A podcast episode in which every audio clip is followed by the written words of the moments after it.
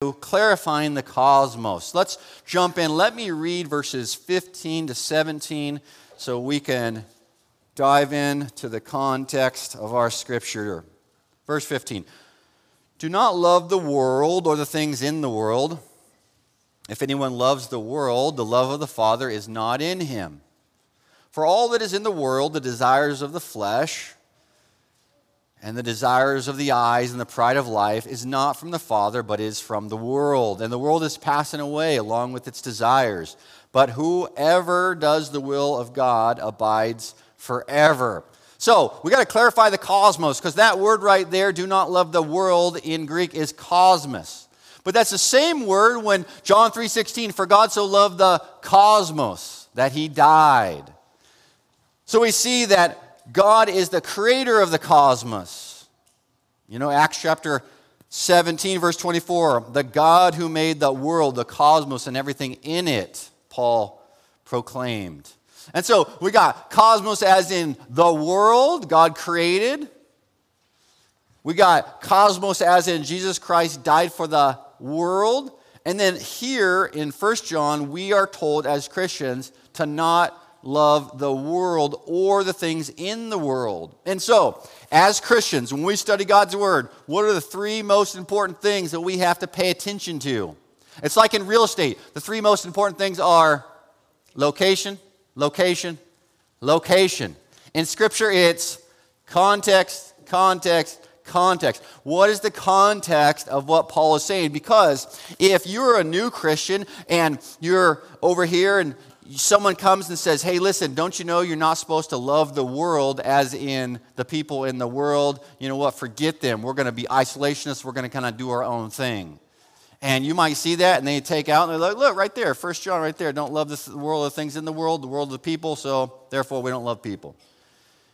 But the context isn't that. Here's what one theologian says in order to explain the context here. The world is presented as the evil system totally under the grip of the devil. It is the godless world, the world of emptiness and evil, the world of enmity against God. So the context is, is, this the cosmos, and this is the evil system that is in place today.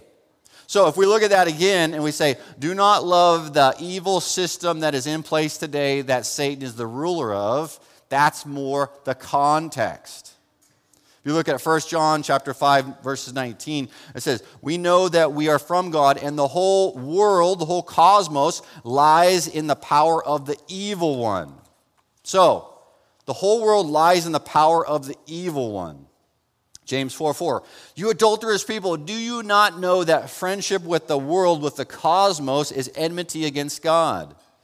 What does that mean? Friendship with the satanic system, with the worldly system, with the evil system that is set up against God. So that is the context of what we are looking at today. Now, the question is why is this written to us Christians? Why is John the Apostle telling us, hey, listen, do not love the world or the things of the world? You know why? Because we're all tempted to love the world and the things in the world. We see things in the world and we want those things. Now, let me ask you this parents, is it a sin that grocery stores put the candy way low right when your child is checking out and you're there and the, can- and the candy's just right there? And you're like, are you kidding me? You have to have that battle. Well, there's a story when I was younger a family came over, one of my friends, and he's like, Hey, Rusty, check this out. And it was this big old pack, like, you know, the big, thick packs that were, I mean, it was huge of the, the red cinnamon uh, gum. He's like, Check it out. I'm like, that's awesome. He's like, let's go, but let's not chew it here. Let's head to the side of your house and we'll hide under the trailer and we'll chew it over there. And I was like, dude, Sounds great. I probably was about six, maybe 17. No, probably six. And so I get under there and we're under the we're under the trailer and we're sitting there like deep there and we're just eating gum, just one after the next. Have you ever just gone off on a pack of gum? man, it feels kind of just fun. We're eating there, and then I got this huge thing of gum, and life is good. I don't know anything. Well, come to find out, my buddy stole that gum. He saw something in the world and he said, You know what? I don't have any money. Mama won't let me buy it. So, guess what? I'm just going to five finger discount that, put it in the pocket, stole that gum. Just to be clear, I didn't steal the gum. My friend wanted something, so he stole it. We all heard of Bernie Madoff. Bernie Madoff here was uh, says, "quote was an American fraudster and financier who ran the largest Ponzi scheme in history, worth about $64.8 billion. It was all a scheme. It was all a scheme. You know what? The reason why we steal, we do things wrong, is because we want what this world has to offer. He ended up getting caught, served a hundred, well, he was sentenced to 150 years in federal prison. People are willing to do whatever it takes to get what the world has to offer. And so here, God is telling us listen, hey, Christians, listen, listen, listen. Do not love the world or the things in the world. Now, we ought to say, okay, okay. But let's, let's just make sure that we haven't fallen into this trap where we are loving the world or the things in the world. And clarify, it's the satanic system of this world that is against God. Now, it clarifies it in verse 16 For all that is in the world, the desires of the flesh and the desires of the eyes and the pride of life is not from the Father, but is from the world. So let's go back. How did things all start? See, that's the thing is that a lot of Christians, they, they, they haven't really thought, wait, how did everything start? Well, how everything started was in Genesis chapter 1, verse 31, and God saw that everything that he had made, and behold, it was very good, and there was evening and there was morning on the sixth day. It started out, saints, amazing. And so anytime you're sharing the gospel, I said, well, I can't believe, I can't believe in a God that would allow sin. You say, well, hold on. That's not how he designed it. That's not how he created it. He created it perfect without sin.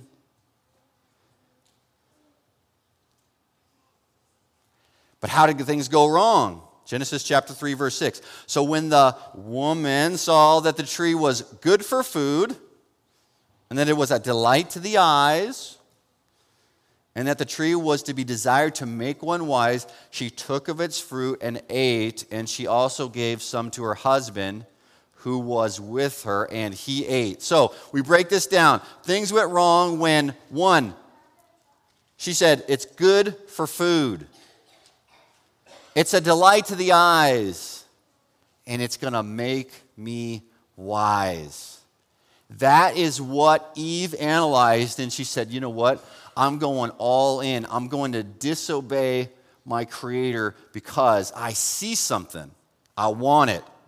It's good for me. My flesh is saying, Give it to me. And it'll make me wise. Now look back at 1 John chapter 2 verse 16. For all that is in the world, the desires of the flesh, the desires of the eyes, and the pride of life. The desires of the flesh. There's something within all of us Christians that steer, still desires to do bad things. Now, sometimes when people come to Christ, they're so surprised. They think, wait a minute, I thought that once I became a Christian, I no longer was going to be tempted to do sin.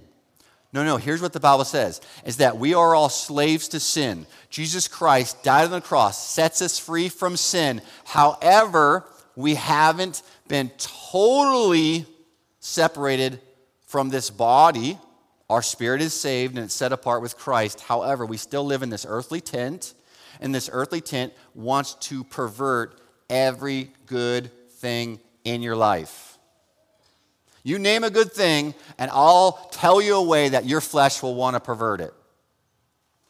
All of us, in our minds, we want to do good, But guess what? Evil is right there. That temptation to sin is with us. Now, here's the thing, saints it will not always be with us. Praise God. When we leave this earthly tent and we're with, we're with God in heaven, we no longer will have this, what we call a flesh. But right now, our flesh desires evil. And if we look at that chapter, verse 16, for all that is in the world, the desires of the flesh, the desires of the eyes, and the pride of life.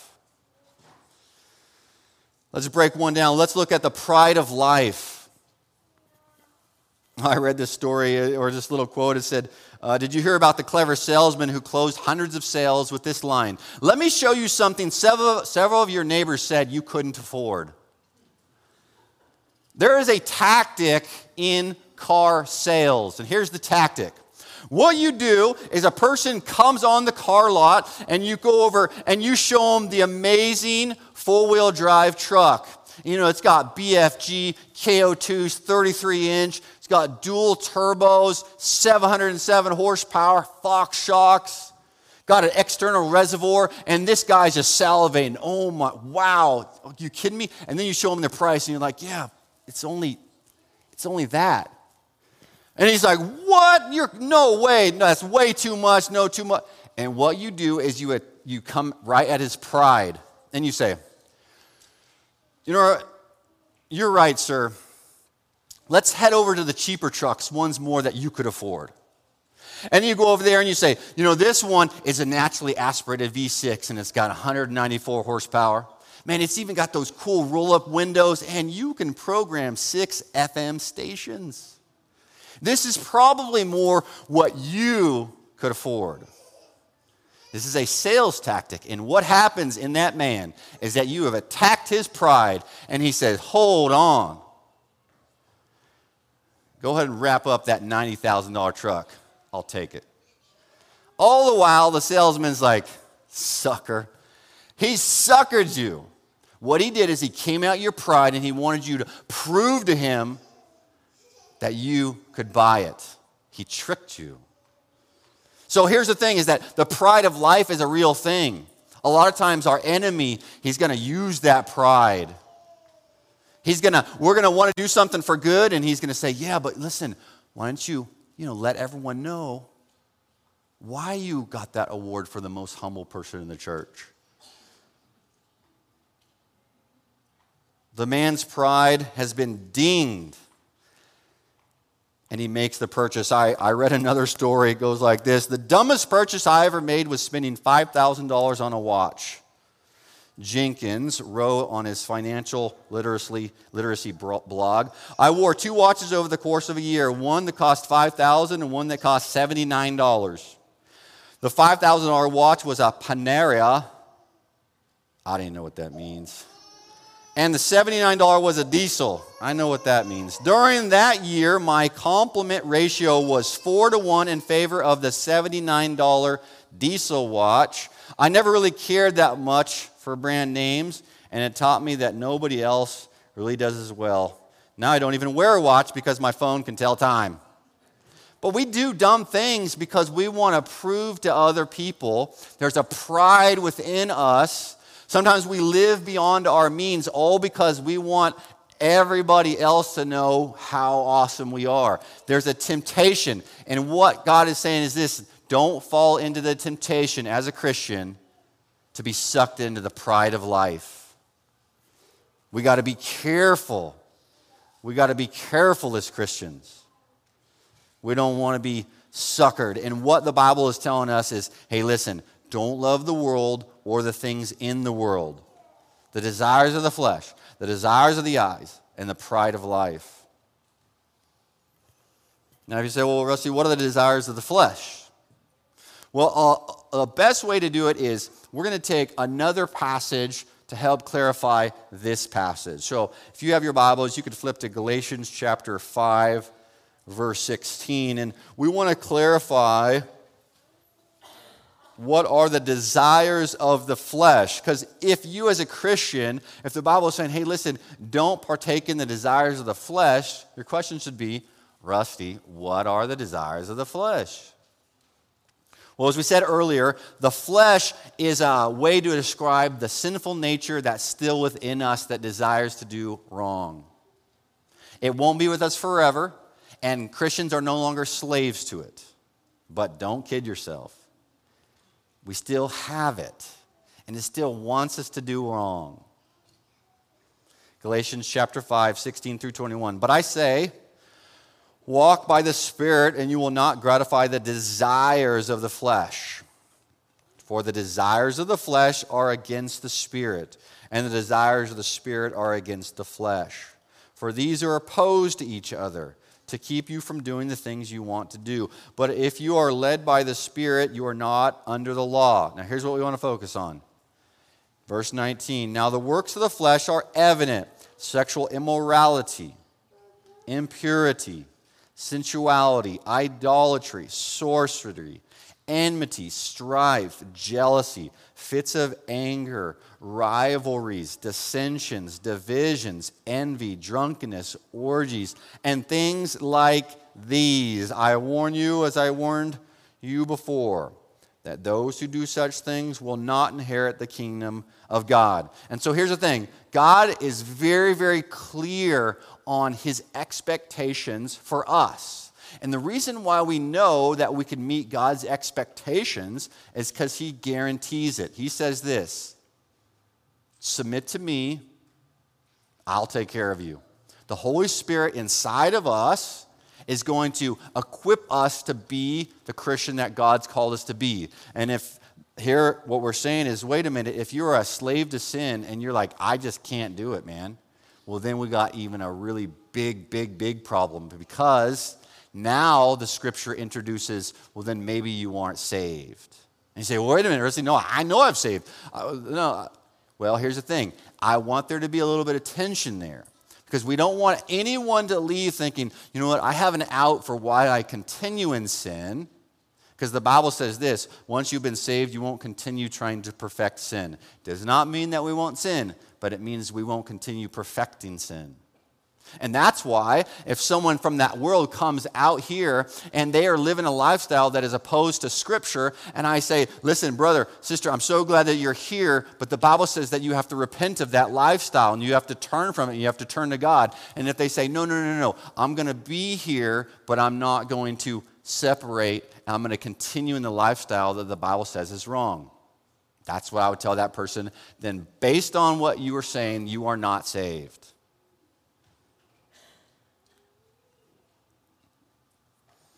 Desires of the flesh can lead to horrible things. James chapter 4, 1 through 2 says, What causes quarrels and what causes fights among you? Is it not this that you that your passions are at war within you? You desire and do not have, so you murder, you covet and cannot obtain, so you fight and quarrel. Now here's the thing. Desire can get us to do some really bad things. To illustrate this, there is a movie, and its main character is Sméagol. Now, Sméagol on his birthday was fishing with his cousin. Who is it? Does anybody know? Déagol. If you know, this is the Lord of the Rings, the Hobbit series. They're sitting there and they are fishing. And Déagol catches this huge fish and he gets jumped out of the boat and he's dragged all around. And then he sees the ring and he grabs the ring. And he brings it up and he's so excited. And he shows Sméagol, look at this ring. And Sméagol, man, it's a wicked scene. His eyes turn and he says, Hey, give me the ring. It's my birthday. Déagol says, No.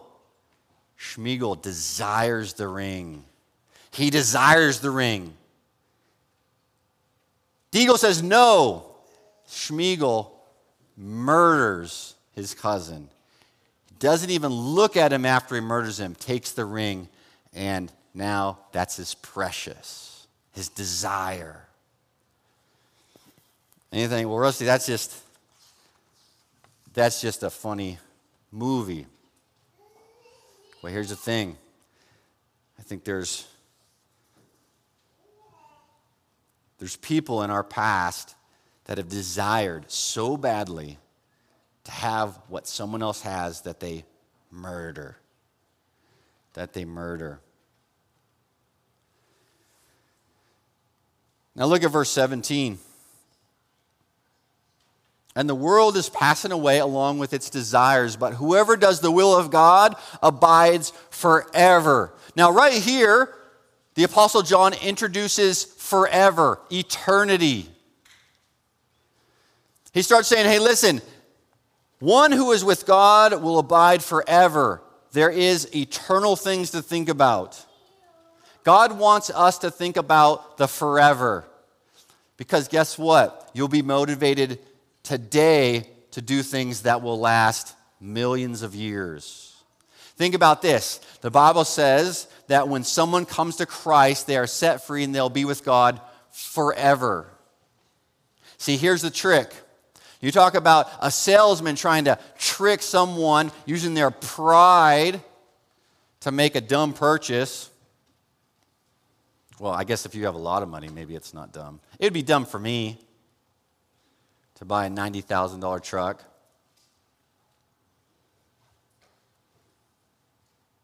But what the enemy wants to do is he wants people to live for today. Live for today. Seize the day. Man, just go all in today. See, God wants us to focus on forever, and the enemy says, don't think about forever, think about today.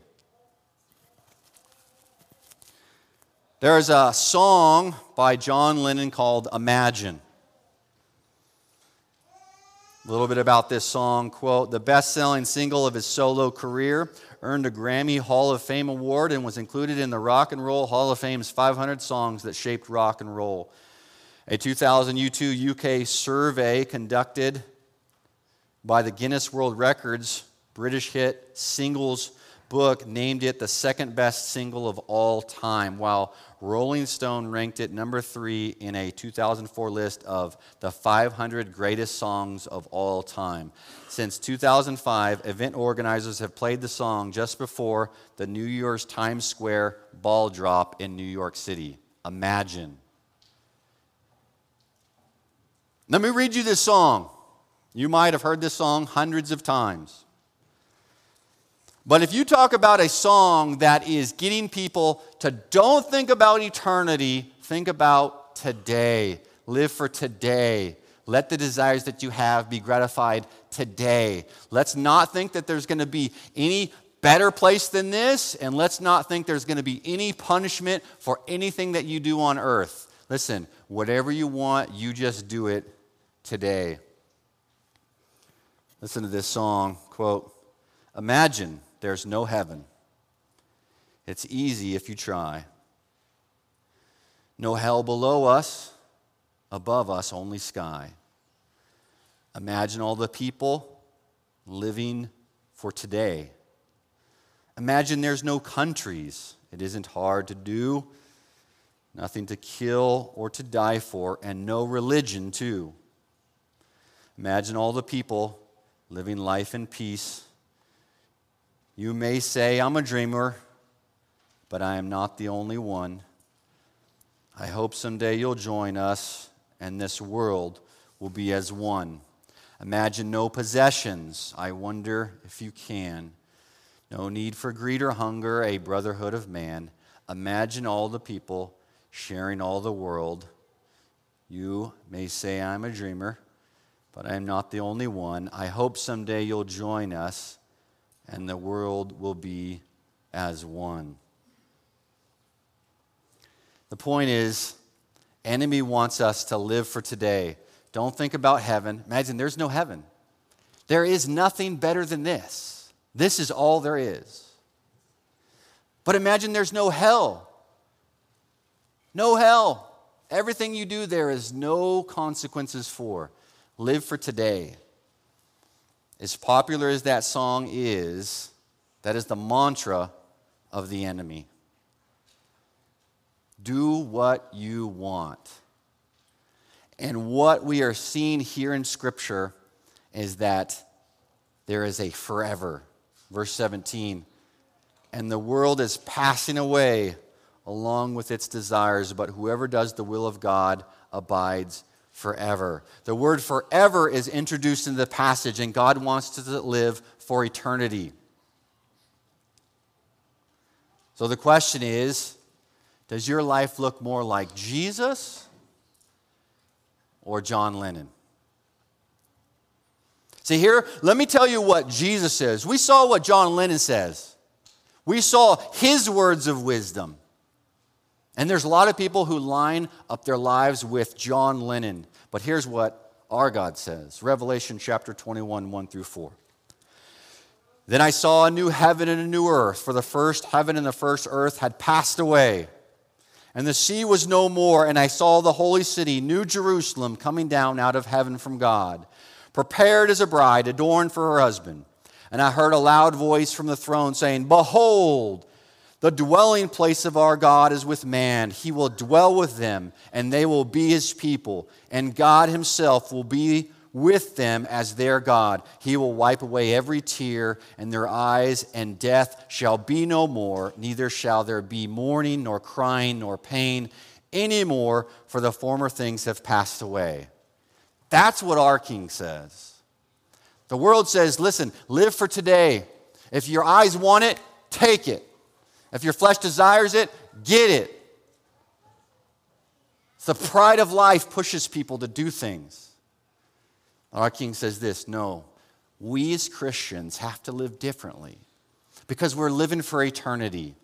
There's a better place. And then it makes all the suffering that we have to go through on this earth, it puts it into perspective. Because God says this this is not the only way. This is not it. This is not all there is. He's telling us listen, there is a place, and I will take you there. But there's a problem. Sin is the problem. And so, what is the Christian called to do? We're called to proclaim to the world the truth of the gospel, which is this all have sinned and fall short of the glory of God.